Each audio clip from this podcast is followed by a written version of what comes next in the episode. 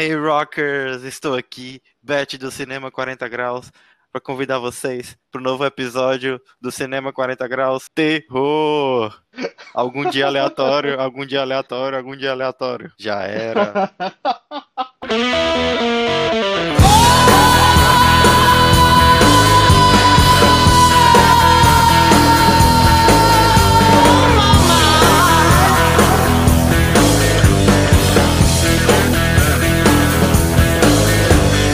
Fala galera do Cinema 40 Graus, como estão vocês? Eu sou o Bruno, vamos finalmente falar do episódio mais esperado de todos os tempos, mas antes disso, fala Beth, como é que tá meu amigo? E aí Bruno, e aí galera? Mais uma semana, mais um episódio. Ressaltar aí que tem uma marca que a gente tá chegando bem próximo, já que é de ter sido escutado 500 vezes, que, nossa, deixa a gente extremamente feliz. Vamos ver se... Bastante, cara. Com esse episódio aqui, provavelmente a gente vai chegar aí nessa marca que é sensacional, cara, sem comentários. Sim, a gente tá. E, a gente achava, achava, que ia demorar bem mais pra chegar nisso, e foi até um pouco rápido, e é muito gratificante isso. Exatamente, achei que fosse demorar mais também.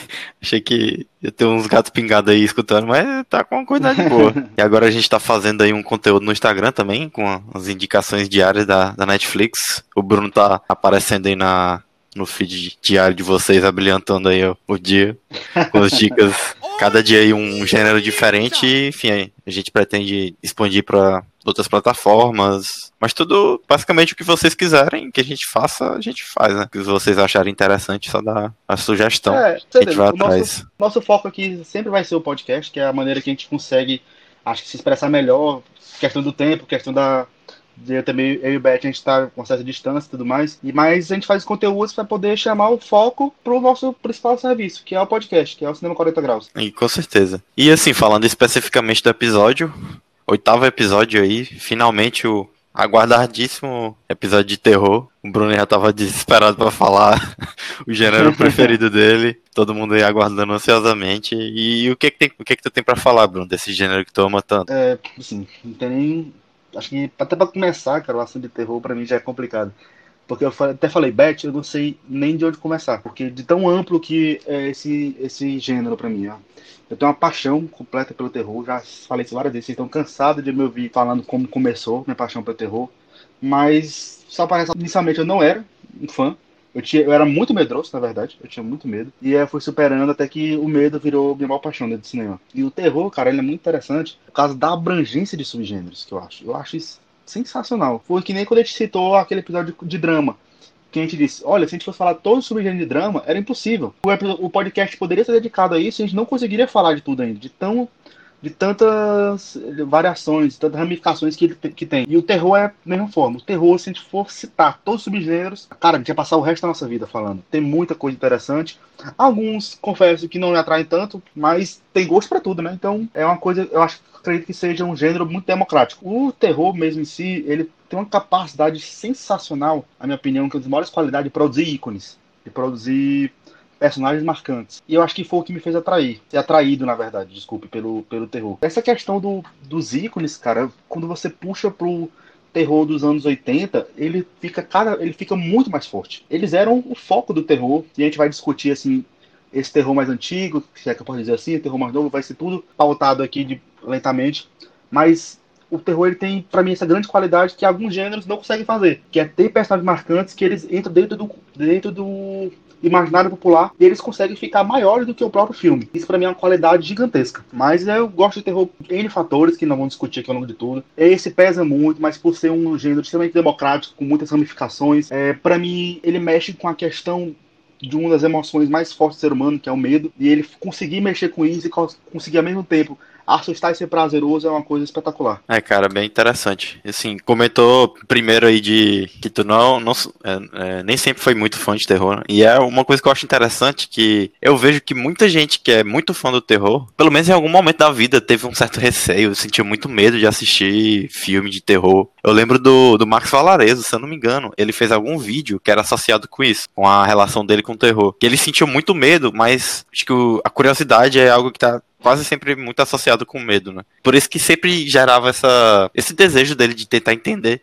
Só que muito relacionado com, com o medo, né? Mas a partir do momento que ele começou a adentrar mais no, no mundo, ele sempre quis consumir mais e mais. Né? Eu sinto que essa, essa também é um, um pouco da minha relação, eu também sempre senti muito medo, mas com o decorrer do tempo eu fui gostando cada vez mais e tentando buscar mais e mais. E o outro aspecto que tu comentou, talvez junto aí do, do drama, seja o gênero com que abarca mais coisas. E eu acho que é porque está justamente relacionado com o fato de do drama tá, é, mexendo muito com as nossas emoções, né, de forma geral. E o terror com um tipo de sentimento também específico é o medo, né? Então, eu acho que pelo fato desses dois gêneros é, estarem é, aí associados com um com medo e outro com uma, o drama acho que a gama de sentimentos é maior, né? mas por terem esse fator, é, acaba tendo grandes variações. Né? Você pode fazer filmes muito distintos, mas que sejam um filme de terror que estejam associados com algum medo que a pessoa tem, né? E por isso a grande variedade de, de subgêneros desse, desses dois desses dois gêneros principais, né, o terror e o drama. Eu, tu falou uma coisa que, assim, que é muito comum a gente observar que muitos fãs de terror inicialmente não gostavam ou tinham medo e eles foram provando um pouquinho. Eu considero que o terror é como se fosse uma pimenta. Você não Exatamente. Não gosta, Boa comparação. Você vai, colo você, vai você vai colocando a comida, você começa a gostar, começa a gostar, até o ponto que ela se torna um vício. E aí vai e você fica completamente viciado você não consegue mais largar a pimenta. É que nem, é que nem o terror. Ah, agora eu entendi. É isso aí. E assim, falando especificamente do, do que, que a gente vai comentar hoje, acho que terror, já mencionou que tem uma abrangência enorme. A gente pode falar de as, é, aspectos bem distintos, mas hoje é, a, a, nossa nosso foco vai ser fazer uma comparação assim bem abrangente, bem genérica entre o que a gente tá, vai chamar de terror clássico com o terror atual. Mas antes de fazer essa comparação, inicialmente, a gente vai dar uma passada aí rápida por é, os gêneros mais marcantes, de, desde o início do, dos primeiros tipos de, de filmes de terror até os mais recentes. Aí, após, a gente vai fazer uma, uma comparação aí entre uma, um subgênero de terror clássico que a gente chamou, com um subgênero que, na verdade, acho que nem seria subgênero, essa segunda categoria. Mais um tipo de, de filme que a gente vai comentar que está mais associado com o cinema atual. Cara, a galera até chama esse terror atual assim de pós-terror. Eu não curto tanto essa nomenclatura, acho que não tem. Acho que pós-terror é um termo assim bem. É, é bem snob, na verdade. É, eu acho que é apenas uma nova forma de fazer, de, de contar uma história. Certo? Acho que dá pra entender o que eu tô querendo dizer. É uma nova forma de contar e uma nova abord... pronto, uma nova abordagem ao terror. Porque não é que não deva fazer terror antigo. É só que já foi feito tão bem de diversas formas que ou você se reinventa ou você vai ficando mais do mesmo. Não, com certeza. E assim, para dar uma passada aí no que a gente chamou de terror clássico, acho que a gente colocou aí mais ou menos desde o início do, das produções cinematográficas até a década de 90 aí. Começou ali no, nos anos 20, anos 30, com, enfim, a gente tem o expressionismo alemão, Nosferatu aí do Murnau, que é um grande... É, eu acho que o Nosferatu é o que mais salta, né? Isso, o Nosferatu e o, e o Gabinete do Dr. Caligari, acho que são os filmes mais marcantes Isso, aí do, é, do é. expressionismo é, alemão. Verdade, verdade. Nos anos seguintes... São dois, são dois marcos, cara, na história do cinema de terror. Nosferatu, ele talvez seja um dos personagens mais icônicos de terror, apesar de que, assim, Hoje em dia ele talvez não seja mais tão lembrado, mas historicamente tá, acho que deve ser o mais importante. É, cara, é basicamente o Drácula, né? Só que o pessoal é. teve que mudar o, o nome é, por direitos autorais pra, aí. Pra não pagar, pra não pagar o direito autorais. Mas é o Drácula.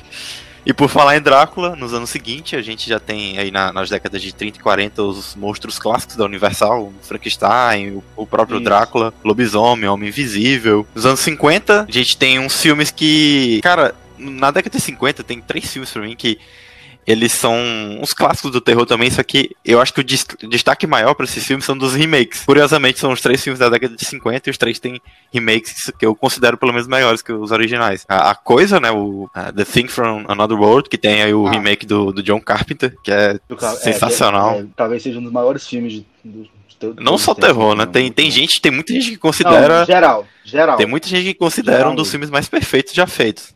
E assim, não é o meu preferido de John bom. Carpenter, mas. Até porque o John Carpenter tem cada filmaço. Mas é maravilhoso. Tem o Invasion of the Body Snatchers, que tem um remake também sensacional da década de 70. E A Mosca, com o remake do Cronenberg de 1985. Do Cronenberg. Aí fica o destaque para esses, cinco, esses três filmes da década de 50. Já entrando aí nos anos 60, já, é, já tem alguns clássicos aí do, do Hitchcock do, do cinema de terror, enfim, Psicose, Pássaros. Na mesma época já. Acho que acabou sendo antes, né? Que surgiram os filmes de zumbi, mas acredito que no fim da década de 60, com o primeiro filme do Romero, A Noite dos Mortos-Vivos, ganha. Entre outro patamar é, no filme de zumbi. É, é outro patamar, é divisor de águas, cara, nesse gênero. Não tem. Não, divisor de águas. Tem toda a, a, trilogia principal dele, né? Com A Noite dos Mortos-Vivos, o Madrugada, Madrugada dos Mortos.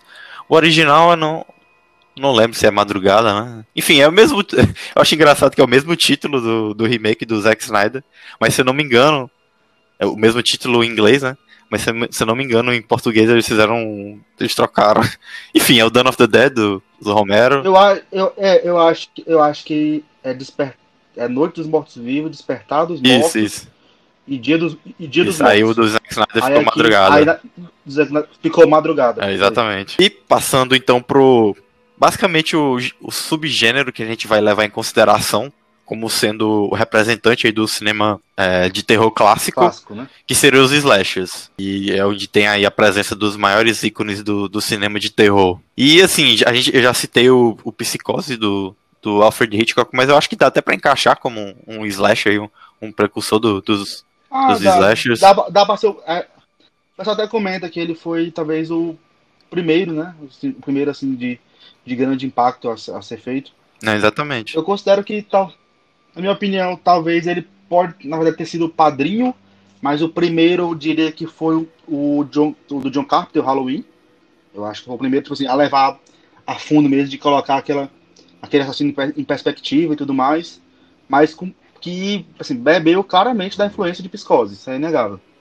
Isso, e ainda tem o Massacre da Serra Elétrica, né, que é anterior ao, ao Halloween. Eu acho que... Ah, é verdade, é, é verdade, é de 73, isso. né, e o Halloween é de 78. Exatamente. É verdade, é verdade.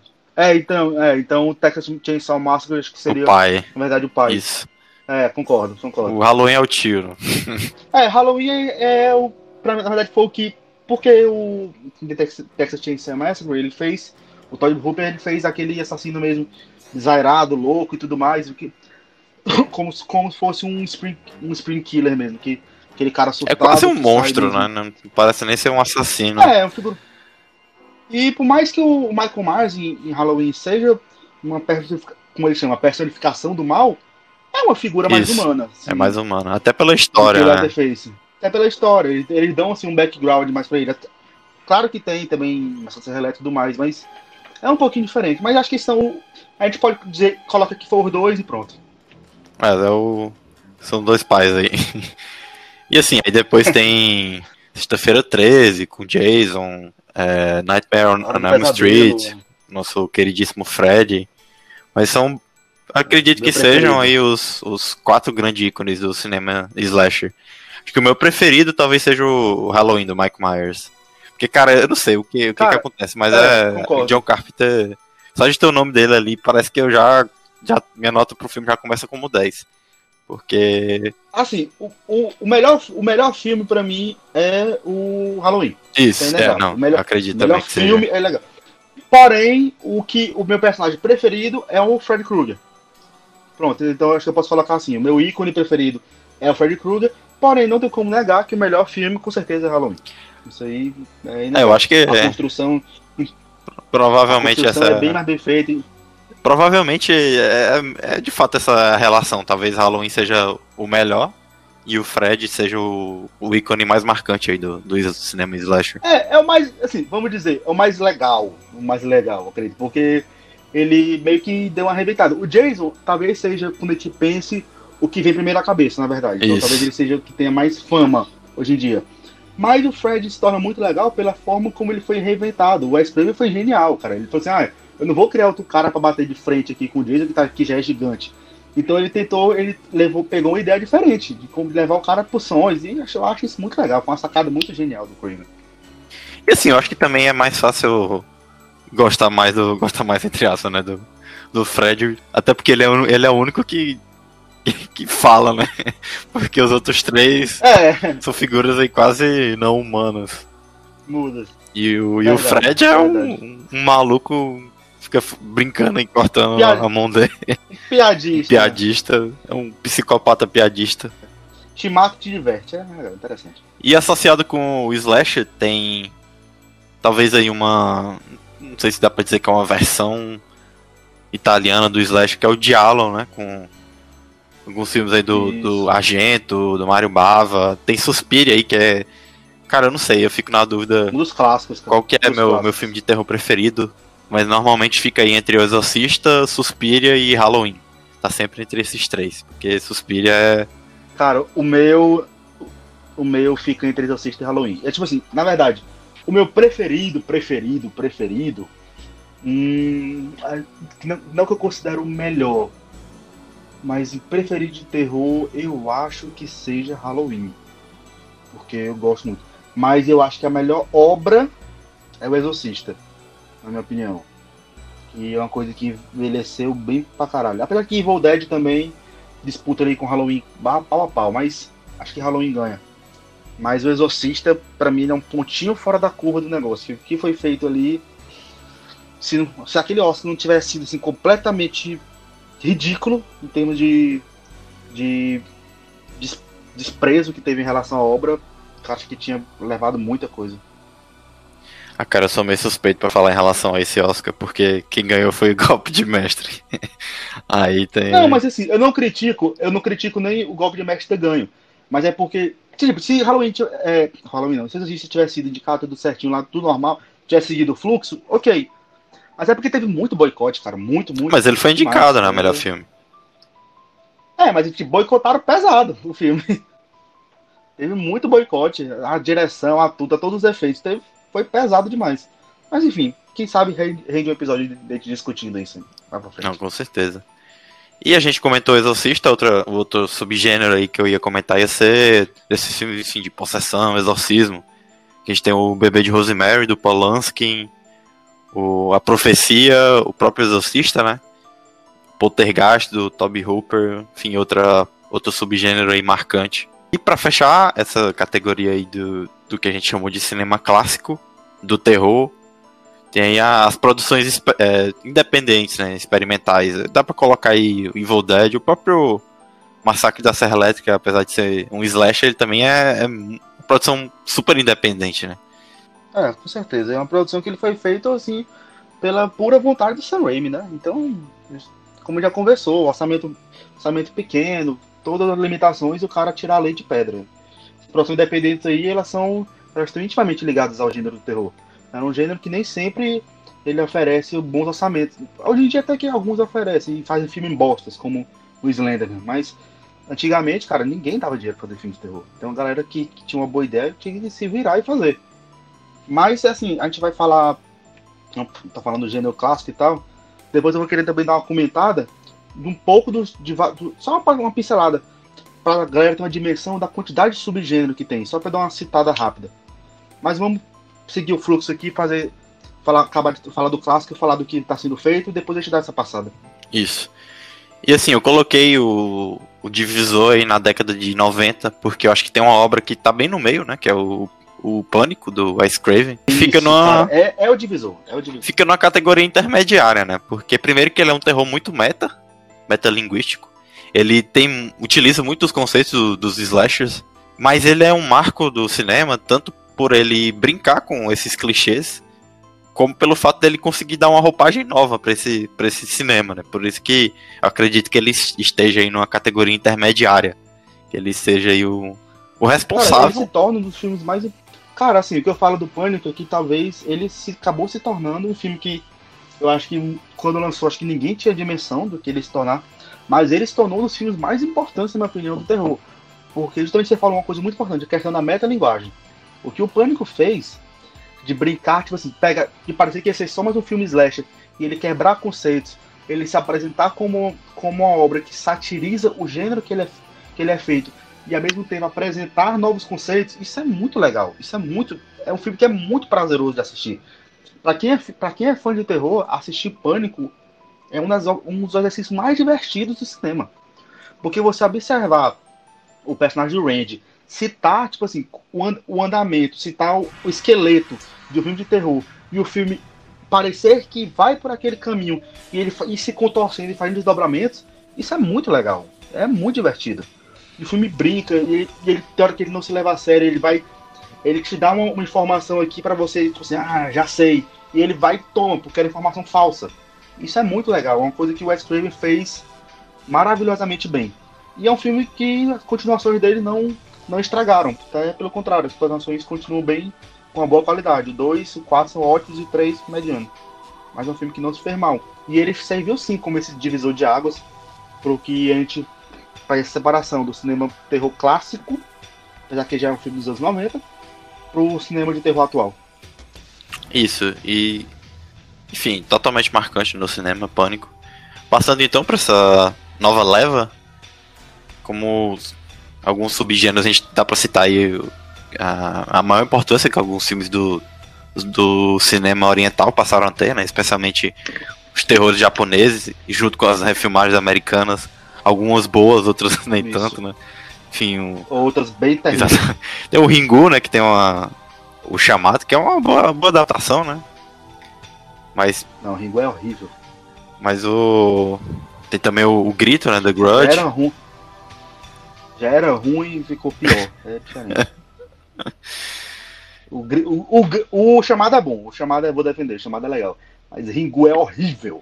É horrível. Mas aí, mas, mas, enfim, deu público, né? Que isso aí. É, mas a chamada, é, a chamada é marcante. É, o chamado é bom, o chamado é legal. Chamada é muito bom. Passando, tem então o subgênero found footage, né? Que começou ali com a Bruxa de Blair, isso, final dos anos 90. Blair. Isso aí foi. Hoje em dia tá saturado. Eu ia falar isso, que foi utilizado até não, não ter mais condição. Até demais, mas assim, mas fez cada filme bom, velho. Cada filme legal. Que hoje... É porque hoje em dia tá saturado, a galera faz found footage de, de tudo também. Tipo, sabe, deu uma topada found footage. e aí, o pessoal não sabe conduzir, cara. É um gênero que se você. Como já foi, tipo, já foi muito explorado, e tipo assim, a galera fez muita coisa boa Pra você ficar aí na, na mermice com ele é muito fácil. É muito fácil. E o pessoal parece que não, não tem se portado tanto. É, mas. É como comentou, é muito fácil ficar uma, mais do mesmo. Porque é uma coisa muito específica, né? Então os elementos são sempre isso, muito semelhantes. Isso. Aí acaba que a repetição aí. mas enfim. Aí você fica tipo assim, ah, mas esse filme é. Esse filme é atividade paranormal? Parece que todo filme é atividade paranormal. Depois que. Ah, não sei, mas talvez o meu preferido seja. Eu não sei se seria terror found footage, que é o Cloverfield. Ah, Cloverfield é muito bom. Mas é maravilhoso. É muito bom. E eu ainda acho o segundo o melhor ainda. O, o Tem. O Cloverfield. Lane. O Tem. Eita, o Tem Flane é muito bom, velho. Nossa, é maravilhoso o muito segundo. Muito bom. Muito bom. Mas também tem um found footage muito bom, o, o Hack. Ah, é verdade, o Hack. Hack. Hack é bom hack é também. é muito bom. Muito bom. Bem legal. Mas além, além do, tipo assim, do found footage que a gente falou também, o pessoal hoje em dia tem, tem feito muito também, tem brincado um pouquinho com a forma de, de ver terror paranormal. E que é um gênero que é, é querendo não, é um dos focos do terror, junto com questão de assassinato, assim, de serial killers, pessoas, pessoas dementes e tal. Mas o terror paranormal sempre foi um dos focos do terror. E o que, te, que a galera tem feito hoje em dia, cara, é, é muito interessante essa, essa brincadeira com misticismo, mas fugindo um pouco do que a gente considerava óbvio. De, de ter, uma sequência, de ter aquela sequência, ah, vai ter uma invocação, vai ter uma possessão, vai ter alguma coisa. Não. Hoje em dia é um filme que você tem que ser muito mais instigado, ele não te dá aquela coisa, ele não te dá as informações assim mastigadinhas. Você tem que prestar atenção e é muito por referência, é muito sutil. Então quando você vê, você, a coisa já está acontecendo. Então, o que foi que eu perdi? Mas ele, o filme está lá, desconstruindo lentamente. E o, acho que cita aí, né, o Ari, o Ari Aster e o Robert Eggers como dois. Se, que, se, e, o, e o Jordan Peele também, mas o Jordan Peele vai por outro, outro caminho que a gente vai citar. Mas esse terror assim, subversivo, esse terror assim, mais, mais desconstruído, mais é, de referência, são dois nomes da atualidade que, que se destacam bastante. E fazem aquele filme que a galera costuma dizer, ai, não me assustou. Amigão, se não te assustou é porque tu não entendeu. Vai por mim, que se tu entende, se tu prestou atenção, se tu largou o celular e assistiu esse filme, o teu Forever não tá passando nada. Porque, meu irmão, se tu assistiu. Se tu assistiu Hereditário, tu ficou assistindo direitinho, com o olho ali pregado, não ficou mexendo no celular, cara, a, a sutileza da coisa é o, que, é o que lasca. Quando tu percebe que tá rolando, arrepia até o último cabelo. É, eu acho que o Bruno já tocou em alguns filmes que estão bem relacionados com o subtipo aí, subgênero. Não seria. É, eu não coloco nem como um subgênero, porque eu acho que tem uma, uma variedade maior de filmes. Que seria esse grupo, agrupamento de filmes, que é o que a gente tá basic, basicamente considerando como sendo o representante desse terror atual. É, eu acredito aí que ele tenha muito de terror psicológico. São filmes que têm. Concordo. É, representações metafóricas bem presentes, né? E assim, além dos que o, o Bruno já comentou, os dois do Ari Aster aí, a Hereditário e o Midsommar, os dois do Robert Eggers, a Bruxa e o Farol, os dois do Jordan Peele também, Corra e, e Nós, tem o, o Mãe do Aronofsky, o Ao Cair da Noite, e dois aí que também são Nossa, bem... Filmão, filmão. São bem interessantes pelas metáforas que eles propõem, né, que é o, o Babadook e o Corrente do Mal. Mas enfim, seria basicamente esse, esse grupo aí de filmes que a gente está considerando como sendo os representantes do terror atual. E por que, que a gente escolheu esse? O Bruno já, já tocou também um pouco nesse, nessa situação que é. Eu particularmente tenho essa, essa vontade de comentar sobre esse assunto. Por isso, porque eu vejo muita gente dizendo que. Ah, isso aqui não é terror, isso aqui não, não dá medo, isso aqui não sei lá o que. E é justamente por isso que eu, eu queria é, levar esse, esse grupo aí de, de filmes que a galera também chama, enfim, de terror pós-moderno, mas que eu também considero que não seja um terror pós-moderno, seja uma nova roupagem aí. E é por isso que a gente escolheu esse, esse grupo. Mas, só para terminar, é, nessa leve do, do terror do cinema mais recente, tem, enfim, uma revitalização aí de alguns filmes de zumbi com o remake do, do Zack Snyder, do Dawn of the Dead, tem o, o, o Extermínio do Danny Boyle, o Shaun of the Dead do Edgar Wright, que é mais um terri também, né? E um filme que eu considero... O Trent Busan, cara, também, Isso, exatamente, o Trent, Trent Busan, Invasão Zumbi. E o filme que eu considero o representante aí do, do, do pânico dessa geração, que é o do, The Cabin in the Woods. Qual que é a mesma adaptação? Ah, nossa. É Segredo, Segredo da, Cabana. Cabana. exatamente. Eu considero ele aí um, Cara, um representante esse, do Pânico. Adoro esse filme. Não, maravilhoso. A gente até comentou dele também no podcast passado. E eu considero ele esse, o, o Pânico dessa geração justamente por isso, por ele brincar muito com os clichês do cinema. E ser um terror divertido, né? Ele, enfim, é Sim, sensacional. Exatamente. E brincar muito com a metalinguagem que ele faz, que ele, o que ele faz ali, cara ele levou, tipo assim, a ideia de metalinguagem a, a outro, completamente, a outro nível completamente diferente. E isso é muito legal, cara. É muito, o que aquele filme fez ali é um exercício, tipo assim, de pura, de pura diversão para quem é fã de terror. Você ficar observando, ele parece muito com. Acho que até tu comentou, Beth, que ele é o jogador número um do terror. É verdade. é quase isso mesmo. E cara, já que agora a gente já conseguiu aí passar por maioria dos, dos subgêneros mais. Subgêneros mais marcantes, né? Do, do terror da, só que, desde o início. Antes de ah, passar, eu, diga, eu, diga. só queria citar uma coisa, bicho. Uma coisa que me, pute, me putece muito, mano. É eu fico muito puto. Quando, a, quando eu vejo a galera falando assim que. Ah, eu assisti a bruxa e não gostei. Normal, beleza, direito da pessoa, né? Não? Não, direito seu. Você assistir, você não gostar, ninguém é obrigado a gostar de tudo. Mas essa mesma pessoa, cara, vai assistir a Maldição da Chorona, mano. E fala que é bom filme de terror. Ah, vai não, tomar é. no teu cu, mano. cara fica, ah, fica puto mesmo, mano. Fico puto. Eu falei, ah, não, tu gostou de Maçã chorando. Bicho, muito bom, dá muito susto. Naquele a bruxa não acontece nada. Ah, vai te pra lá, parceiro. Ah, tá, tá zoando. Quer pegar susto, mano? Fica botando a foto da minha desafio pra ficar piscando, fica bota, bota, bota, bota um alarme no teu celular pra ficar gritando de meia meia hora, fica pegando susto, velho. É verdade. Cara, tu, tu já adiantou em um tema, porque eu tinha anotado também. Eu, eu botei só uma frase. Uma coisa que me deu muito puto, pai, era exatamente isso. A galera que assiste a bruxa, assiste ao cair da noite. Bicho, se você falar assim, eu achei uma merda. Cara, tranquilo, você tá com seu direito de achar tranquilo. horrível. Direito sim. É, é, é, a, é, a, é sua observação com o espectador. Não, exatamente. Agora o, o, cara chegar e dizer que não é terror porque não deu susto, porque não sei lá o que, porque não atingiu as expectativas ah, dele. Ah, bicho, aí é sem condição, pô. Não, não, não dá, velho, não dá. Porque, e, e é, e é exatamente nesse sentido que acho que já dá pra gente começar a nossa discussão entre esses, esses dois tipos de, de terror. Sim. Porque a galera leva muito em consideração o conceito de terror. A gente já passou aqui por sei lá quantos gêneros de terror, subgêneros.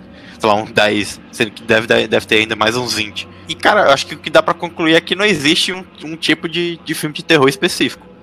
E eu acho que o pessoal não, leva. Não, não, não, existe fórmula, cara. Não existe, não existe fórmula. Não existe. E assim, eu acho que a galera leva muito em consideração o representante aí do cinema de terror clássico que a gente escolheu, que é o Slasher. E também alguns, enfim, filme de, de espírito, filme de susto, né? Como o pessoal costuma dizer. E por isso que Cara, vai dizendo esse tipo de coisa. De, é, ah, para a galera, tipo assim, geral, filme de terror tem que ser uma das duas coisas. Ou tem que ser um cara que sai matando todo mundo pra, pra eles, pra eles poderem ver sangue na tela, ou tem que ser filme que brinca com, com espírito, alguma coisa, demônio, satanás, Lucifer, mochila de criança, o que você quiser chamar, e ele vai e vai ter susto, e vai ficar aparecendo na tela, e vai aparecer, vai aparecer no espelho, muito o que o James Wan vem fazendo hoje em dia. Muito o que o James Wan vai fazer hoje em dia. Pra eles, terror, terror é isso. E, cara, se o terror foi isso, eu não gosto não, sinceramente. Porque é muito mais, cara.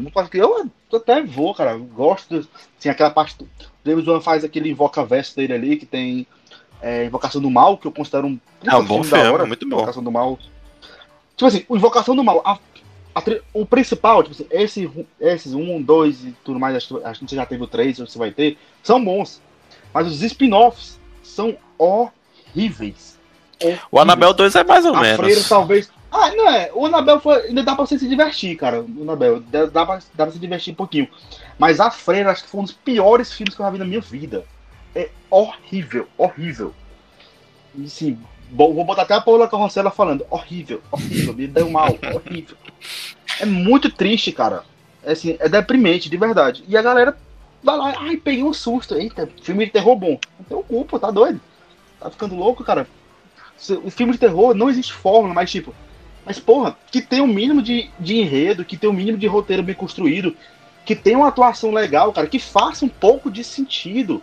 Não seja só motivo para dar susto em alguém. Isso é muito chato. Eu você se resumir a isso. E assim. Fica aí o desafio. eu acho que nesse contexto dá pra fazer uma, uma discussão aí bacana entre o terror e o suspense, porque eu acho que é aí que muita gente comenta, ah, lá, a bruxa não é terror, a bruxa é suspense. E assim, eu discordo totalmente, porque eu acho que a diferença entre terror e suspense é, é, bem sutil. Até porque a maioria, ou quase todos Sim, os filmes concordo. de terror tem elementos de suspense, né? Mas nem todo filme de suspense tem elementos de filme de terror. Tem elementos de terror. Concordo. Porque o terror, ele tá Concordo. muito associado aí com você é, ficar aterrorizado, aterrorizado, né? Você sentir o medo.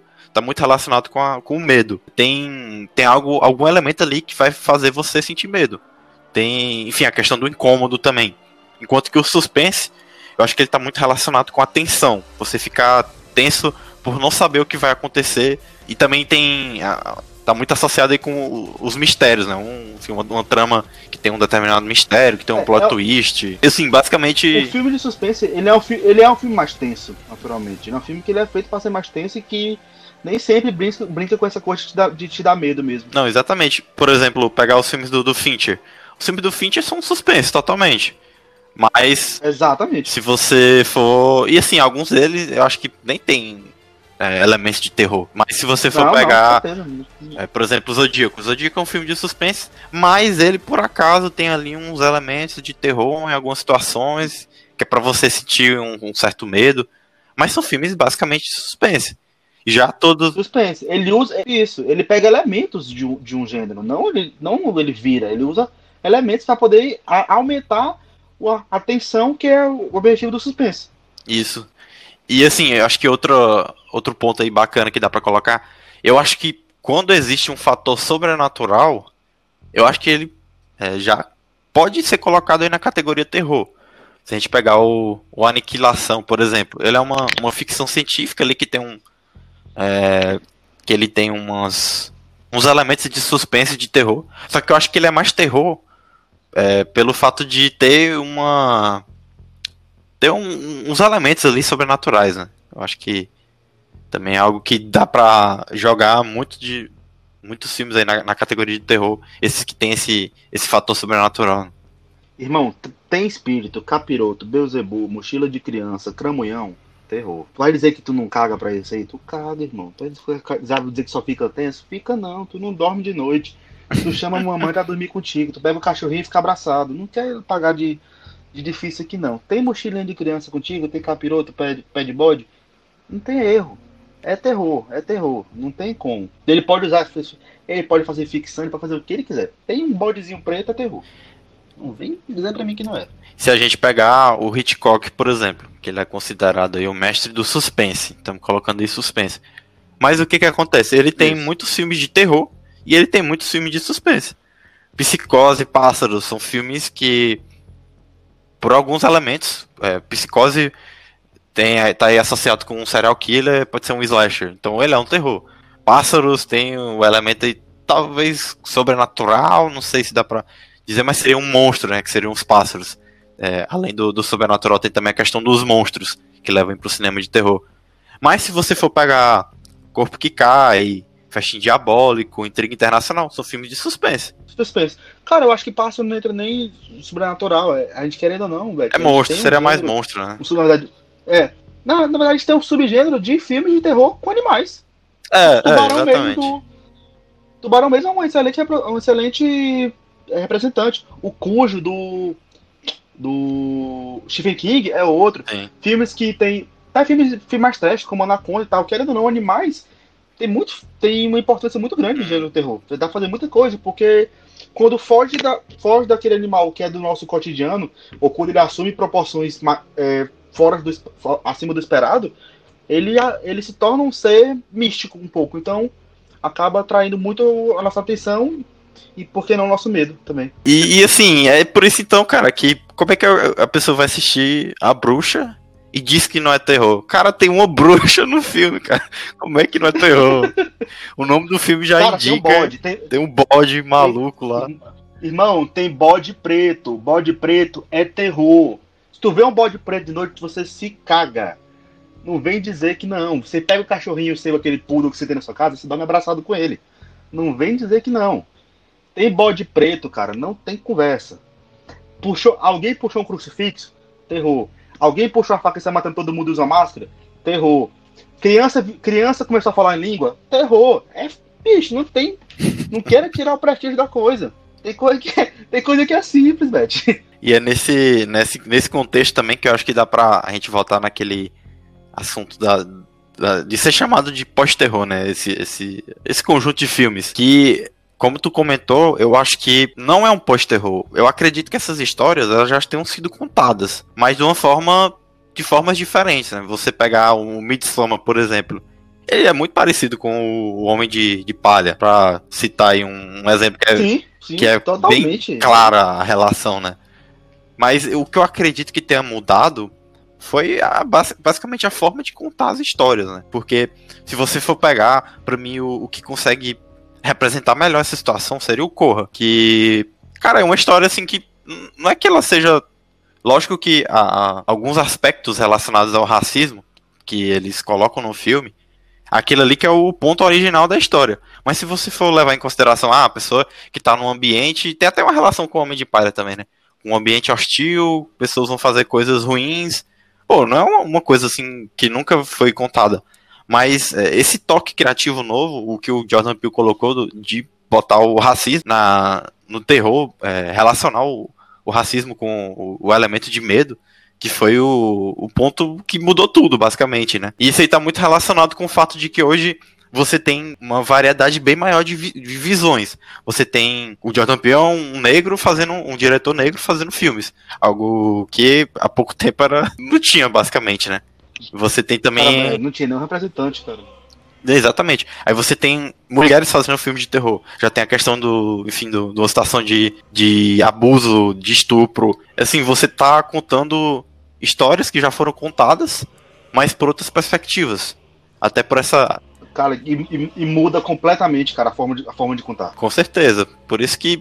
É, repetindo, por isso que eu acho que Corra foi tão marcante, tão genial. E eu acho que é nesse ponto que a gente não pode chamar assim de pós-terror. É uma, uma nova roupagem, uma Cara, nova abordagem. é, cara, na, verdade- na verdade, Beth, eu odeio esse termo pós-terror. Eu odeio esse termo pós-terror. Porque pra mim, é. Assim, maldita seja a hora que aquele cara, acho que foi do The Guardian, que ele escreveu. Que ele saiu esse termo. Ah, acho que detesto, Porque pra mim, é, foi quase foi no The Guardian. E esse, esse miserável, ele colocou esse termo. Pra mim é muito. Você é muito segrega, é uma coisa muito segregativa você falar que pós-terror. O que, é que- o que seria pós-terror? Pós-terror seria fazer um filme de uma, aborda- de uma abordagem diferente, fazer como Hereditário fez, como Babadook, fazer com A Cai da Noite, o Midsommar. Cara, esses filmes eles estão contando apenas de uma forma, de uma forma nova. Não é, tipo assim, não deixa de ser terror. Isso não é, tipo assim, não é. Quando você fala isso, parece que você tá um pouco desmerecendo o gênero todo. E por que, o que eles estão diferente? O que estão tão diferente assim? Bebê de Rosemary, cara, 68 fez, fez o que eles estão fazendo. Eles, é só que o terror ele tem várias facetas. Eles, apenas essa faceta agora está sendo explorada. Não quer dizer que deixa de ser o que uma abordagem nossa revolucionária. Não, cara. Quantos filmes foi feito isso? O que o George Romero fez com a, com a trilogia dele, abordando inclusive racismo, cara, ali, ali tá, tá escancarado. Só que agora, na verdade, tá, tá, dando, tá sendo dado um foco maior para essas obras, porque estão sendo as que estão tendo melhor qualidade. Mas para mim é muito é muito cor de crítico, safado que não sabe não sabe definir bem e, quer, e falta, na verdade, às vezes argumento para poder falar da sua, falar de obras. Aí não, vamos colocar um termo aqui, pós-terror, para poder servir de muleta. Ah, não, para com isso, cara. Tem nada a ver. Isso é, é só abordagem. Vai, então, dá uma olhadinha no que foi feito atrás, compara, fala que essa abordagem que foi que não é que não é nova, mas que está sendo melhor explorada agora, foca nesse terror que a gente pode chamar até de terror psicológico, se é que dá para dizer assim, que é algo mais denso, algo mais é, alusório e tal, mas não falar que é um pós-terror. Não, não curto não, acho bem acho bem acho bem preguiçoso esse termo, na verdade. É, com certeza. Agora que acho que já dá pra gente voltar um pouquinho aí pro pro slasher, né? E Bruno, o que que o que que quais elementos assim do desse terror clássico que a gente chamou que tu sente mais falta no, no terror atual? Cara, ícones, ícones. Se eu fosse, acho que principalmente isso. A primeira coisa quando começou a falar, a primeira coisa que veio na minha cabeça. Desde Putz, qual foi. Vamos pensar comigo, Beth. Qual foi o último ícone de terror assim, que veio? Aquele personagem marcante? Eu acho que foi o Pennywise, mas o Pennywise é um remake. Então não conta. É verdade. Mas tirando o Pennywise, tirando o Pennywise que foi que veio do remake, qual foi o último ícone? É, não tem. É difícil. Consigo lembrar aqui de Aí, cabeça. é, eu consigo. tipo Assim, eu lembro aqui de alguns filmes, ah, interessantes. Babadook é interessante. Mas ele não tem força, tipo assim, nossa, tem, tem bonequinho do Babadook, tem tudo mais. Não tem, não tem isso. E isso, querendo ou não, cara, agrega muito ao filme. O filme, o filme às vezes nem é tão assim, né, nem tão uma história tão bem produzida, né? Tem um roteiro nem roteiro tão forte e tudo mais. Mas se tem um, personagem principal, um vilão, assim, que seja interessante, que leve público, cara, é sucesso garantido. E ele. Muitas vezes a gente viu filmes aí, cara, como a, a, a franquia Sexta-feira 13, que fizeram poucos filmes bons, muitos filmes, e essa franquia foi levada nas costas só porque o pessoal queria ver o Jason. E querendo isso tem muita força. Isso tem muita força. E acho que a falta de ícones seja o que dificulta um pouco pra fazer. Eu acho que talvez, se a gente for parar pra pensar, o último ícone relevante que teve esse personagem marcante mesmo, eu acho que foi o, Ghostface, talvez. Não sei se eu tô- se eu Provavelmente. tô sendo também muito. Não sei se eu tô sendo muito duro, mas eu realmente não tô conseguindo lembrar. Porque os que vieram depois, ou são remakes, ou são, algum, ou são algo que já tinham alguma história, alguma citação, mas o que foi feito exclusivamente, completamente novo, eu acho que foi o Ghostface sim. Então, o último pânico Cara, tem já o. tem quase a minha idade. Tem o Jigsaw, né? De, de Jogos Mortais, mas eu não sei se seria assim um. Ah, não, é, não, mas dá pra, dá pra dizer o Dixon. Principalmente pela, fi- pela figurinha do bonequinho, o, o Billy. É, dá pra dizer ele também. Mas, pô, olha quanto tempo Jogos Mortais pra cá. E, querendo, e os Jogos Mortais, ele também não foi. Não foi nem do Slash, ele foi daquele. Foi daquele. Torture Acho que Porn. pode chamar do Torture Porn Isso. já, então. Mas, querendo ou não, criou um íconezinho, sim. Mas quanto tempo tem disso? E, quer- e cara, um, você ter um, um ícone agrega muito ao terror. O terror é muito rico de ícones. E é muito divertido você ir pra. Eu ainda não, fui, não consegui ir nessas conversões de terror, de filme. Nesses, dessas conversões, como, como a Comic Con de terror, esqueci o nome agora, que é um dos maiores eventos que tem. Que é só voltado a isso, que às vezes, muitas vezes tem no Brasil. E é muito legal. Me fugiu o nome, depois eu, eu vou colocar na, na descrição do, do podcast quando eu lembrar. Mas assim, eu tenho muita vontade de ir, cara, muito divertido. Ver, todo, ver, toda, ver todas aquelas imagens e tudo mais. É, mas eu acho que é algo, é algo isso. Porque, em termos de construção de filme de slasher, eu acho que não tem mais como inovar tanto. Eu acredito que alguém ainda vai conseguir inovar com o Slash, mas eu não tenho essa ideia, até porque se eu tivesse, eu juro que eu já teria escrito e vendido, mas eu não sei o que fazer de novo pro Slash, porque eu acho que já foi muito bem feito, muito bem. e produzir até mesmo em acesso. Mas me, me sinto falta desses ícones do Slash.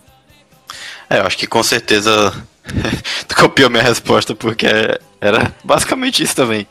Eu acho que é, a gente tá escolhendo também um, um, um subgênero muito representativo, né? Porque o slasher tá totalmente associado com, com os assassinos, né? E que com certeza é o mais marcante. Então, eu ia comentar só rapidamente que assim a gente é, falou que muitas pessoas reclamam que os filmes atuais não, não tem susto. E assim, eu acho que isso não é motivo. Primeiro que não é motivo para dizer que os filmes esses dessa leva aí não, não são terror, mas o que eu consigo comentar rapidamente é que eu acho que faz falta um pouco também desses jumpscares mais inteligentes, né? Como eram feitos aí no, no Suspiria, no, no próprio Halloween. Ah, isso, isso. Falando, quando eu, quando eu critiquei o James Wan falando do jumpscares, parece que eu sou totalmente contrário. Não, não sou totalmente contrário. Desde que eles sejam feitos como atributos para enriquecer o filme. Não que, seja, não que o filme seja feito só de jumpscares. Isso pra mim não tem graça. O filme, tipo, se é a única graça dele, se o único elemento de construção narrativa e de, e de foco do terror for jumpscares, sinceramente, para mim o filme, o filme é bem pouco interessante. Mas quando o jumpscare é bem utilizado, cara, é muito legal. Porque, tipo assim, às vezes, o que fizeram, por exemplo, no. Qual foi? Foi em. Eu acho que foi em Sigils, como é que é o nome? Ou seja, Sobrenatural. Isso. Que, cara, ele, ele usa o jumpscare de maneira legal. É bem, bem bacana. Mas usar só como fizeram, por exemplo, em Maldição da Chorona, que. Ah, olhou pro lado, jumpscare. Olhou pro lado aqui, aí busca baixou. Se torna até meio previsível, então você perde até. Você perde até a força de usar esse recurso. Então não fica. Não, é, não se torna interessante. E fazer o filme todo baseado nisso, cara, cansa, de verdade, se torna bem chato. É, nesse sentido eu acho que é basicamente você conseguir criar esse jumpscare, esse susto, de uma forma inteligente, que é o que eu acho que tem, tem estado aí mais em falta no, no cinema de terror mais recente, né? Porque, cara, eu fico com muita raiva quando eu tô assistindo um filme ele tem aquele susto barato. Que ele joga uma coisa, é. uma, uma, sei lá, uma, uma máscara na tela com uma trilha sonora alta. Cara, é muito barato. É, é lógico que eu vou sentir isso. É muito barato. Susto. Claro. E eu fico claro, muito puto é, é com isso, cara. É, eu também não gosto, também não gosto de jeito nenhum. Mas, ô Beth, mas eu queria te, fa te, fazer uma pergunta, continuando, já que a gente tá falando desse terror mais antigo, hum. fazendo comparação com o atual. Pra ti, o que que não, o que que não funciona mais de elementos desse terror antigo? Por que que já, que já teve que fazer meio que essa reinvenção? Cara, eu acho que basicamente os principais clichês. E para mim o mais específico é a burrice dos personagens. Que esse aí não tem, não tem a menor condição, cara. Que eu acho que se você tirar a, sei, a Jamie Lee Curtis, a a protagonista do A Hora do Pesadelo. Se você tirar é, essas duas, a, só tem personagem idiota. A Neve Campbell, a Campbell também em, Pânico isso, isso. é um personagem forte. Se você tirar essas personagens, curiosamente são todas mulheres, né? Não é, não é ator. Se você tirar elas três, só tem personagem idiota, cara. É, é impressionante. Isso é normal. Muito burros. Não, demais. Assim, eles não agem, eles não agem como uma pessoa normal é, e agir, né? Eles basicamente estão agindo da forma que a trama pede. Fazendo sentido ou não. Exatamente. Exatamente. Cara, e, tipo assim, é muito revoltante você ver ações que não são naturais. Tipo, putz, mano, tu ouviu um barulho. Tá, tem, tá eu e tu aqui, velho. Nós somos, nós somos dois homens. Vai separar por quê, mano? De verdade. Vai separar. Vai um por cada canto, um, vai um por cada canto desarmado. Por quê? Por que, que não espera aqui dentro do quarto com a porta fechada? Não faz sentido algumas, algumas atitudes. E acho que no momento que você tá assistindo o filme e o personagem toma uma ação tão idiota a ponto de você, você e qualquer pessoa do cinema falar, nossa, que cara burro, perde um pouquinho da naturalidade. E para mim o filme, quando ele não é natural, ele perde muitos atributos. Porque você fica, ah, esse cara é muito burro, ah, esse, esse... quando ele vira aquela coisa, ah, isso é cor de filme. Pra mim ele perde um pouco, um pouco da naturalidade. A menos que você esteja falando de alguma coisa muito mística e tal, como por exemplo falar de um filme de herói, parada assim. Mas quando é um filme que ele é pra ser realista, então um pouco fidedigno. vou dar meu exemplo aqui de filmes de invasão de domicílio. Que é para trazer um. É para trazer um medo natural, porque, enfim, quem não ficaria desconfortável com alguém da sua casa? Lugar onde você. lugar onde você se sente, tipo assim, seguro. Você tá ali no momento de extrema fragilidade. E aí você. Pô, que você espera que o personagem reaja de maneira que você reagiria. Então quando ele toma uma ação completamente que não é assim, não condizente com a realidade, é muito frustrante. Você fica, ah, não, pô, essa coisa de filme, ai, ai, vai isso aí, vai morrer, vai ser burro, não sei o quê. Mas quando esses filmes novos agora estão fazendo, como, como eu citei do, do Rush, por exemplo, até na dica Netflix, com a personagem toma atitudes que a gente tomaria, ocorre uma identificação muito maior com o personagem. Isso. E isso enriquece exatamente. muito o filme, porque você, porque você começa a torcer por ele. A Jamie Lee Curtis, ela virou a Screen Queen, não foi por outra coisa foi porque ela tomava atitudes condizentes com a realidade. Então a gente se identificava por ela, a gente torcia por ela. Mas quando o personagem, tipo assim, começa, só faz burrice, só faz merda, só faz atitudes idiotas, toma coisas não naturais, você não se identifica. Então, pra ele, pra você, o fato dele morrer ou viver, não interessa. E aí o filme perde muita força. Cara, é muito satisfatório você assistir um filme de terror e o personagem principal ser muito inteligente. É, ele agir como Isso, uma pessoa é normal muito... agiria numa situação de medo e a trama ser levada adiante com é, atitudes inteligentes desse protagonista. Pegar de novo aí o, o exemplo do, do Korra. O, o, personagem do Daniel Kaluuya, ele faz atitudes. Tudo bem que em algum momento ele poderia ter ido embora, né?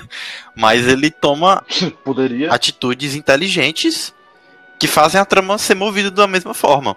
Outro filme que Exato. eu também. Atitudes, condiz... atitudes condizentes. Exatamente. Outro situação filme... que, ele se, que ele se encontrava. Outro filme que eu comentei, que foi o Ready or Not, também, que tem um protagonista. Cara, eu já, eu já ia citar ele. Não, ele é maravilhoso. Eu, talvez o ponto principal dele seja isso. A, a personagem principal, ela é muito inteligente e ela age como um ser humano normal agiria numa situação daquelas. Exatamente. Que engrandece, talvez Pô, se não fosse a, a protagonista, a... o filme ia ser bem meia boca, mas só por ela já é maravilhoso. Exatamente. A Samara Weaving nesse filme, cara, ela tá maravilhosa, porque ela reage como uma pessoa normal reagindo naquela situação. Primeiro ela não acredita, depois quando ela percebe, mas quando ela percebe que a coisa tá pegando, que a coisa tá séria, ela não fica lá mongolizando, ai meu Deus, tá acontecendo o quê? Ah, eu sou defesa. Não, ela quer sobreviver, então ela age e busca a sobrevivência dela. E as caras e bocas dela, tipo, a reação, quando ela leva uma lapada que dói, ela não fica, ai que dor. Não, ela grita, putz, ai que merda, não sei o quê. Isso é muito legal, porque você se identifica. É muito. É impossível você assistir esse filme e você não torcer por ela. Impossível. E assim, isso agradece demais o filme. Que torna você, tipo assim, um cúmplice daquele personagem. E, e é isso que o filme quer. Ele quer prender sua atenção.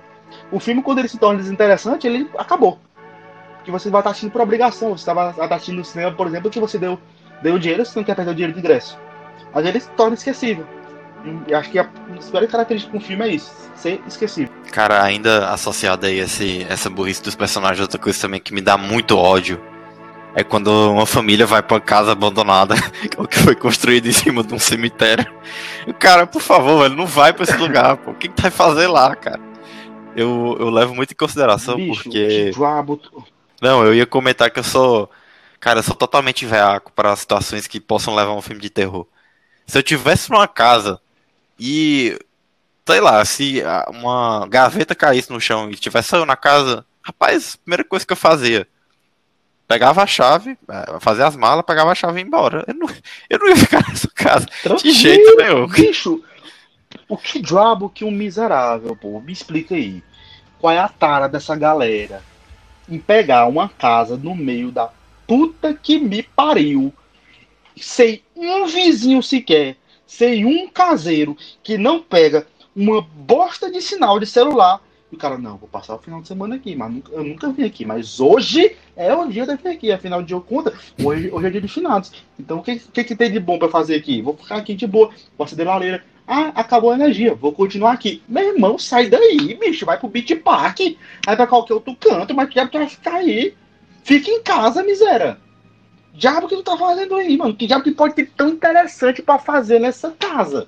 Casa caída aos pedaços, não tem um vizinho, não tem nada, não tem luz Não tem um sinalzinho de celular, dá nem pra tu bater um malzinho. Pô, tu vai fazer o que aí, mano? E o pior é, é o pai de família. O pior é o pai de família que para assim. Não, eu vou pra esse lugar aqui que ele é bem distante do, de toda a humanidade. Ele tá num lugar super remoto, mas ele é bem baratinho, é bem baratinho. Só tem um probleminha aí que morreram umas 5 pessoas assassinadas aqui, mas é tranquilo, é suave. Vou levar minha família toda pra lá, que vai ser de boas. Claro, afinal de contas, quem não gostaria de levar sua filha pra onde o cara foi morto a machadadas? É normal, pô. Qual, qual, qual o pai não tem esse sonho de fazer? Antigamente o pai dava.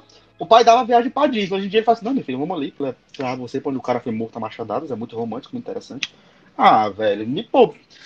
Isso aí perde pra mim todo, perde a lógica da história. Porque a primeira pergunta que eu faço é porra esse cara tá fazendo aí? Se não tiver, se não tiver um contexto bem explicado, que o Rafi logo, é muito burro, merece morrer. Não, é burro. Não, vou torcer pra assassino. Vai se lascar, merece morrer mesmo. E assim, tem vezes que, tem vezes que o filme consegue até construir. Por exemplo, em Os Estranhos, aquele com a Liv Tyler, o cara tinha a motivação que ia pedir casamento, tá? A mulher, isso aqui não deu certo, ainda ficou lá, beleza. Só que o filme tem uma tensão tão grande que depois você esquece. Uhum. Mas a maioria não consegue. A maioria não consegue. É igual, cara. Pô, tu tá indo. Vamos lá, continuando dessa coisa de casa. De casa em lugar escroto. Tu tá indo, tu tá indo pra uma casa. Aí no meio do caminho tu vai pedir informação, tem um, um bando de cara encarado que sabe pra onde tá indo. Meu irmão, eu volto. Tá zoando? Eu volto, tá louco. O cara fala assim, ah, mas ninguém vai pra lá. Aí tá 10 tá dez caras aqui, um, tudo com umas, umas ferramentas olhando assim, ah, tu vai pra aquela casa ali, é, tá ficar sozinho lá. Ah, irmão, beleza, que bacana, daqui a pouco apareço. Pô, tu vai? Ou não? Vou não, cara. Eu sou o bicho, eu esqueci meu negócio em casa. Volto. Mas a galera, bicho, a galera, não, a galera, eita, bicho, vai ter festa hoje com os parceiros. Ah, vai pra lá. Merece morrer mesmo, velho. Não pensa? Aí eu acho que isso tá fazendo. Isso e brincaram muito, na verdade, com The Cabin the Woods, né? Que, tipo assim, deu sinais de merda, o cara vai ignorando assim. E, mas ele tinha um propósito. E o cara, na verdade, era um mensageiro, enfim. Esse filme eu não quero dar nem um centavo de spoiler para não estragar a experiência, que vale muito. Mas eu acho que é algumas coisas do terror antigo que hoje em dia já serve até de piada. E aí, muitos dos bons diretores que a gente tem hoje evitam entrar nesses clichês aí, porque, sinceramente, não rola mais. Eu acho que o público já, já riu o que tinha disso, já aprendeu o que tinha disso e envelheceu mal. Cara, tem, tem mais alguma coisa assim do, do cinema atual que tu queira destacar, que achei interessante, queira comentar? Cara, assim, é, o cinema atual hoje, eles. Eu destaco a, a novamente a, a, forma como está sendo feito para dar palco para muitos pontos é, de crítica. Como já citou o caso do Jordan Peele, por exemplo. O, as mensagens subliminares que o Ari Aster passa também, muito interessante.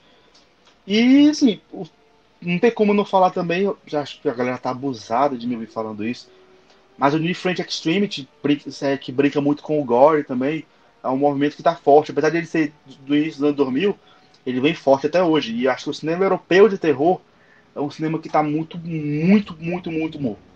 Tem muito filme bom. É, o cinema japonês ali da fase dos anos 2000 foi sensacional, com It the Killer, Tokyo Gore Police, fez também o Old Boy também. Old Boy é sul-coreano ou é japonês, Beth? Old Boy é sul-coreano sul-coreano, né? E já entrando também no cinema sul-coreano, que eu já falei várias vezes, com Old Boy, com O Hospedeiro, é, acho que é Resquícios de um Crime, Marca de um Crime, parada assim, que matéria Netflix também. Assim, filme de terror muito bom sul-coreano, oriental como um todo. Cinema taiwanês também, eu acho que é, acho que é Taiwan, que fez Momomomo Monsters. E é esse Momomomo é título mesmo, se eu não gago não. Mas o cinema oriental como um todo, bem, bem legal. Mas o cinema europeu de terror, cara, assim, é muito rico. O francês mesmo, muito bom. E o cinema italiano sempre foi forte nessa área também. Então, tem muita coisa boa sendo feita de terror hoje e está só se expandindo. Enquanto que o cinema americano, as produções mainstream acabam ficando um pouco devendo, porque eles focam muito esse óbvio. A gente citou muito, teve vários, muito filmes ruins, cara, de terror recentemente. Eu acho que o os dois piores que me vem à cabeça, já até falei nesse episódio. A Freira, horrível, assim, deprimente. E o terrível, terrível Slenderman. Horrível aquele filme, cara. Assim, um lixo de filme. Felizmente eu não vi nenhum dos dois. Cara, felizmente, Slenderman é muito ruim. Na verdade, é tão ruim, Beth, que chega a ser triste, porque a gente conhece a história do Uhum. É uma. Só a lenda urbana já É mais. creepypasta. Já dá mais medo. Né? É, creepypasta era uma- era uma coisa muito legal. Tipo assim, dava pra ter. Não precisava nem ter gastado dinheiro pra fazer um filme legal, cara. Assim, um filme. Fez um filme macabrozinho e tal. Mas, pô, os caras conseguiram fazer tudo muito ruim e é bem chato. Mas eu acredito que o saldo do terror atualmente está sendo mais positivo, mas você tem que dar uma garimpada. Se você for assistir tudo que produz, cara, tem muito lixo. Mas ao mesmo tempo tem muita coisa sensacional sendo feita. E terror é isso, velho. Terror. acho que quando acabar aqui eu vou dar uma passadinha em subgêneros bem rapidamente, cara. Não vou me estender muito, não. Mas assim, tem muita coisa boa pra assistir. O gênero que você quiser, do, do tipo que você quiser, tem coisa legal. É, eu acho que esse é o, é ponto forte do, dessa nova leva. Eu acho que tem pra todos os gostos.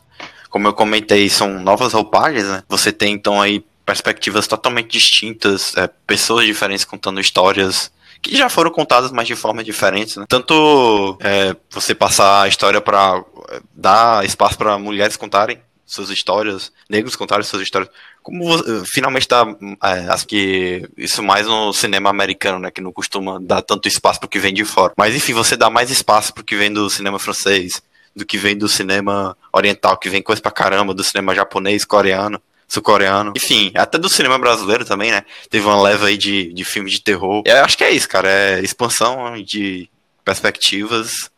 Esse é, seria pra mim o, o mais marcante, o, e o que tá sendo, o que tá sendo mais bacana, né, dessa, dessa nova leva. Ah, com certeza. E o, tu citou até, tipo assim, um, o gênero de terror nacional. É um gênero que a gente lembra muito do saudoso Zé do Caixão, né? E virou assim, tipo assim, ele ficou até maior que os filmes dele. José Maria E muita gente levava. Saudoso, cara. E muita gente, apesar de ter levado ele na, na piada e tal, tipo assim, hoje, acho- falava assim dele sem nem conhecer o filme. E, cara, o filme dele abraçava o trash de uma maneira muito legal. Muito legal mesmo.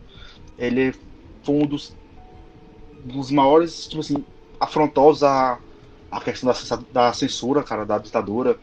Com orçamento, tipo assim, de nada. E o cara fazia do zero, cara, os filmes. É, tipo, assim, eu tenho muito respeito pelo Zé do Caixão, cara, apesar de muita gente levar ele como. Ter levado assim até como uma piada, por causa da, por causa da, da, da estética dele e tudo mais. Mas da, da última leva, cara, de terror nacional, a gente teve, tivemos, bons, tivemos bons filmes. A gente teve aquele. Um Animal Cordial, cara, com o Murilo Benício, muito bom. Exatamente. Filme muito legal. Teve A Mata Negra, do Rodrigo Aragão, que a galera considera até um filme que ele é o sucessor, na verdade, do Zé do Caixão. E, assim, eu apoio demais, cara, o cinema de gênero nacional, porque a gente sabe que não tem. A gente tem zero apoio pra fazer. Então é completamente admirável o cara fazer do, fazer do nada. Tem um que me fugiu agora, tá me fugindo na cabeça, cara, que ele é com aquele ator que fez o Cazuza, o Daniel de Oliveira, mas eu não tô lembrando o nome do filme agora. É... Qual é o nome desse filme? O Morto Não Fala. Morto não fala. Morto Não Fala. Muito bom filme, cara. Muito bom filme. Filme é muito legal. Ele é, do... ele é um cara que ele trabalha no necrotério e tal, de uma, de uma cidade grande, e ele tem o dom de se comunicar com os mortos. Cara, muito bom esse filme. Filme bem legal mesmo. Cara, Assim, antes. Gênero terror nacional, cara, é louvável. Oi, Beth. Não, só antes da gente passar para os filmes vistos na, na semana aí, tu, tu disse que ia comentar de alguns. passar rápido aí por alguns subgêneros. Quais seriam eles? Aham. Cara, assim, pra, só pra vocês verem como o terror é tão rico, pra não me estender tanto, porque é muita coisa do desse, desse gênero, olha pra, olha pra ver como tem coisa interessante. A gente terror, terror psicológico, nós citamos aqui vários, que dá pra falar de terror de invasão domiciliar, como eu citei o Rush, citei o Funny Games, um- uma vez que eu já fa- falei dele. dele. Os filmes de assassinato, a gente tem Slasher, a gente tem os Giallo italianos, Slasher, são esses filmes de assassinos como Jason, Michael Myers e tudo mais. A gente tem filmes de animais, como a gente citou, né? Do tubarão, do cujo, do da anaconda. Tem filme de de monstros. sim. E monstros aí pode colocar coisa, cara. Que pode pensar no monstro. Pensar no monstro tem, tem filme dele. Quer monstro gigante tem Cloverfield. Quer Alien tem Alien. quer, quer lobisomem tem lobisomem americano em, em Londres. Quer vampiro tem Nosferatu. Ou Drácula de Bram Stoker. Quer zumbi, tá a trilogia do Romero. Quer cor de vírus, Planeta Terror. Ah, eu gosto, de eu gosto de ter filme de cão, de capiroto, mochila de criança e tudo mais. Cara, pode abrir aí, pode abrir. Qual é, pode dizer a tua entidade preferida. Eu gosto de Possessão, Exorcista. Eu gosto de Casa Abandonada, o Ruim Viu. É, a casa, é, a casa da Rua Pine, tem. Eu gosto de Satanás mesmo, tem Arraste-me pro Inferno, eu gosto de bruxo, tem a bruxa, tem aquele. Invocação, né? Invocação, né? Entidade. Entidade que é de, de um ser místico, tem Invocação do Mal. Eu gosto de coisa sobrenatural que explica porra nenhuma, tem Corrente do Mal. Eu gosto de espírito mesmo, que eu, que eu gosto de bater aqui o tamborzinho. Tu tem Mistério dos Irmãos, tu tem espírito, a morte está ao seu lado. Cara, eu gosto de ver sangue na tela. Meu irmão, tu gosta de ver sangue na tela, pode dizer, tu gosta de quê? Tu gosta de tortura? Vai para o albergue. Eu gosto de cara de um, de um cara miserável que sai picotando os outros. Tem the Killer. Eu gosto de filme de canibal, canibal holocausto. Eu gosto de filme extremo sem que um com cor cebosa pra ficar vomitando. Tem Serbia Movie, tem Saló. Cara, se eu for ficar falando aqui, eu vou passar o dia todo. Eu gosto de rir assistindo filme. Vai ver a Babá, vai ver Zumbiland. Tá vendo como tem para tudo? Tem muito. Ainda, ainda, ainda tem como falar filme de vingança, como falar de filmes de terror sci-fi, de antologia, filme de metaligagem, filme de criança capirota, filme de, de tecnologia, como de que dá, merda, como tem o Pulse, filme de, de, de coisa nojenta, de, de corpo, como tem a mosca, enfim. A lista é gigantesca. O que tu quiser, fala uma coisa aí que eu te digo um filme de terror que tem. Se vai ser bom, eu não sei, mas que tem, tem. Ah, exatamente. E o que que esse daí gera, então? Muitos episódios de Cinema 40 Graus. Muitos episódios. Esse é só o primeiro. É, cara, terror, assim, vocês vão saber que eu amo falar de terror. Então, se vocês disserem assim, ah, eu quero falar, falar de subgênero tal, cara, eu gravo episódio com o maior prazer do mundo. Eu não me canso de falar de terror. E eu vou e até minhas sugestões de hoje não vão ser de coisas que eu vi. Eu vou sugerir para vocês dois filmes de terror.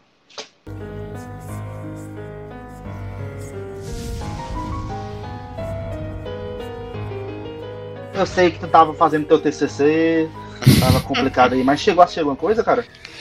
Cara, eu vi. Não, não foi nem dois filmes, né? Foi um mini seriado, né? E outro um seriado de fato. Primeiro foi o Don't Fuck With Cats, que tu tinha indicado. Eu já tinha visto, se eu não me engano, era o, o Lucas do, do Refúgio Cult, tinha comentado também do Don't Fuck With Cats. E assim, eu não fazia a menor ideia do que, que era a história, de que, que era a pessoa por trás de tudo. Eu fiquei totalmente surpreso com a, com a história.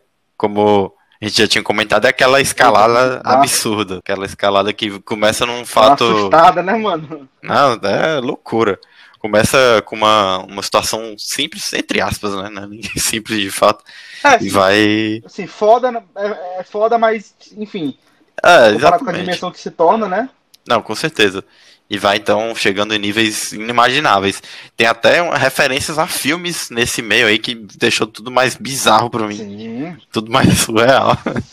então, assim, é melhor a gente nem dar, dar spoiler, porque eu acho que vale muito a pena ir sem conhecer, sem saber de nada. Só com a única ressalva é que eu acho que se você não, não gosta nem de assistir ou saber de, de coisas associadas aí a maltrato com os animais, é melhor nem assistir.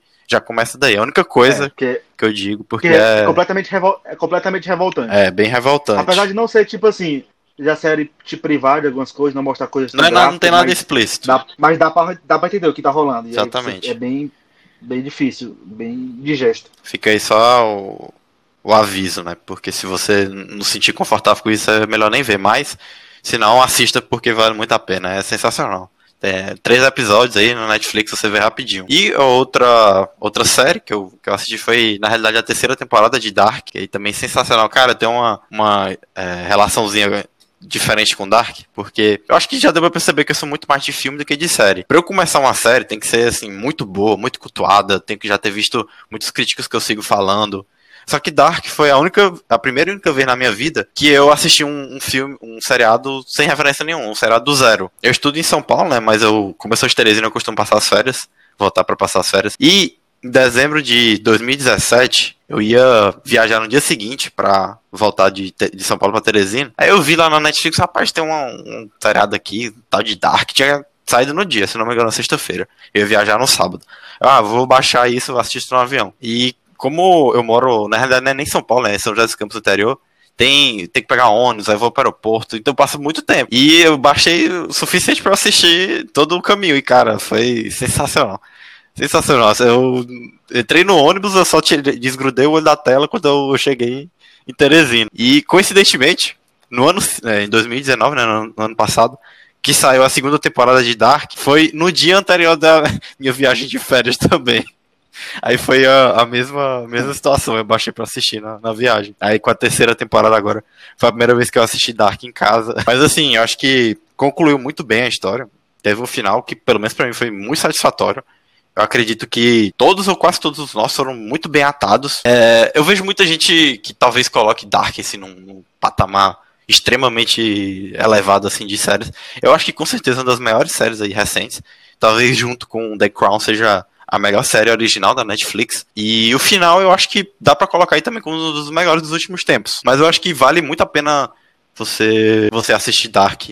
Ele tem essa pegada aí de viagem no tempo, mas ele eu acho que ele é mais que isso, ele é uma história muito inteligente e eu acredito que a conclusão foi, foi bem satisfatória. Se você for começar um seriado aí com medo de do final ser ruim, eu acho que Dark vale a pena você assistir porque a conclusão foi muito boa. Cara, minha recomendação são dois filmes de terror que eu vou fazer para vocês. O primeiro eu vou fazer, vou fazer de um filme de capiroto, que na verdade é de espírito, né, para quem quiser ir, bem sutil, cara, mas putz, deixa deixa um tenso. Lake Mungo de 2008, eu acredito, Lake Mungo, do Joe Wenders. Cara, é um filme documentário, tá? Eu não vou dar maiores informações a respeito de que estilo de documentário, mas é muito tenso, cara.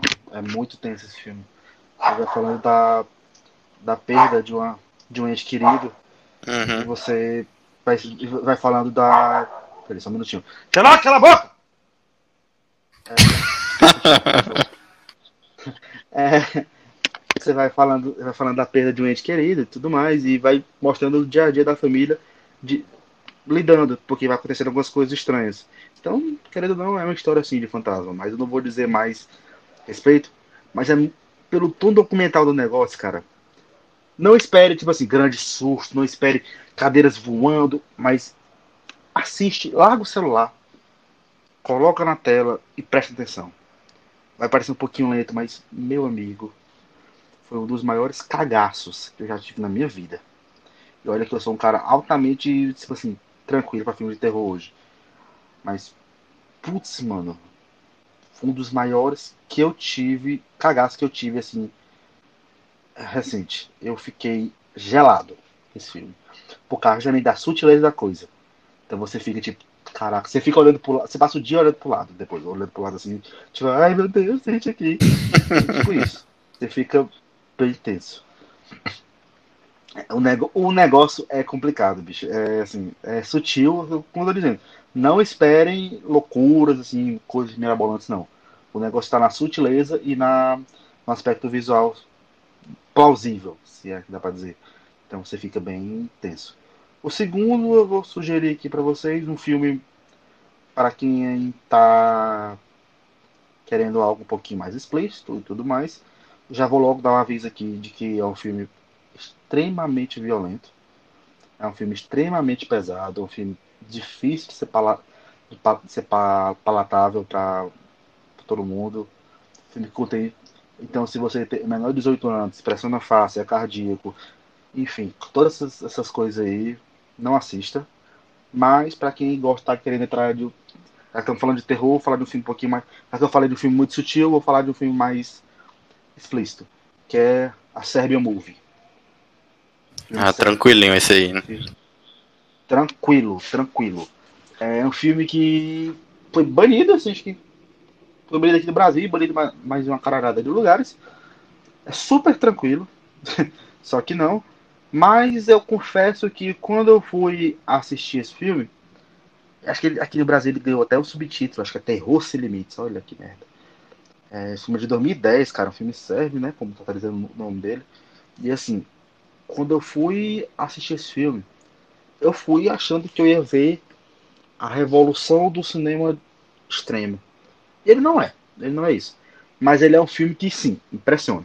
Ele impressiona muito. Ele impressiona muito e assim, quem tem problema com nudez, é, cenas de sexo, essas coisas, quem for politicamente. Cara, quem for politicamente correto passa longe disso. Porque ele tem. Ele é muito pesado esse filme. Ele é extremamente pesado. Extremamente pesado. Mas eu, quando eu reassisti. A primeira vez que eu assisti, eu achei assim, ok. Pra. Ok, pra mais ou menos. E hoje em dia eu já gostei um pouco mais dele. É, já gostei bem mais, na verdade. Porque eu acho que eu já tive mais maturidade para entender o que estava querendo ser dito ali. Porque. Que a primeira vez que eu fui assistir ele, eu fui assistir ele muito. Muito novo. Então acho que queria apenas ser chocado. Isso aqui. Acho que essa era a minha intenção. Mas hoje eu já fui assistir. Hoje não, né? Quando eu, quando eu fui assistir recentemente, acho que deve estar com um ano e tal. Eu achei com a cabeça mais aberta, tipo assim, disposto a ver o que ele queria dizer além ali. E assim, é bom, é um bom filme. Mas eu tô dizendo, é um filme muito pesado, que ele quer dizer bem mais do que está sendo, sendo falado ali. Mas é um filme pesado, controverso pra caramba, tem algumas cenas que realmente descem difícil. Mas para quem, se você já está acostumado, já, tá, já assistiu aí um Albergue da vida, já entrou, já assistiu os filmes europeus, já meteu um, um, old, um old boys na, na veia, já tá querendo alguma coisa mais além, dá pra ir nesse aí, cara, que eu acho que ele vai te dar um saborzinho de gesto, sim. Mas para quem se impressiona fácil, como eu falei, todas as coisas aí, se tu é de menor, cara, passa longe disso. Eu não tô te recomendando isso, então tu acha por conta por tua conta, não tem nada a ver, não quero ver pai ligando pra mim não, viu? Mas o resto, assista por sua conta e risco, mas eu aviso logo que é um filme bem forte. Mas para poder ficar esse, como é que eu posso dizer, esse contrapeso aí, já que eu disse um filme mais de boa, mas que foi o que me deu o maior cagaço, acho que nos últimos três anos. E um filme bem explícito. Um filme que não mostra nada e um filme que mostra tudo. Pronto. Ah, fica aí as duas sugestões pro Bruno, do Bruno para você se sentir bem aí. Se você, estiver muito feliz, você assiste esse ah, mas, filme. Ó, ó, ó, eu, vou, eu vou logo dizer, eu vou logo mandar na, na lata aqui. Se tem, cara, se tem medo de fantasma, não vai pro Lake Mungo. Eu tô avisando logo aqui. Se, tem, você ah, não, eu, sou, eu tenho medo aqui, mas eu vou assistir. A cara de outra coisa. É melhor assistir uma coisa que te assuste, tipo assim, como Invocação do Mal, qualquer coisa. É melhor. Eu te garanto que é muito melhor. Porque você vai pegar o susto ali, você vai ver aquela coisa feia, tu, ah, você vai dormir. Se tu tem medo de fantasma mesmo, cara, não vai pro Lake Mungo, porque você vai ficar impressionado. Porque é muito sutil, o negócio é sutil e você vai passar uns, uns quatro dias olhando pro lado ali, achando que alguém vai puxar teu pé. E se tu se impressiona fácil, eu já falei tudo que eu tinha pra falar, então vai, vai na fé, irmão. É se você se sentir bem com nenhum É, os, os insanos, na verdade. Se não se sentir bem com nenhum desses dois, assiste um um Cloverfield, cara. Cloverfield tá, tá no meio termo aí, legal, divertido. Te garanto que vai gostar. É boa.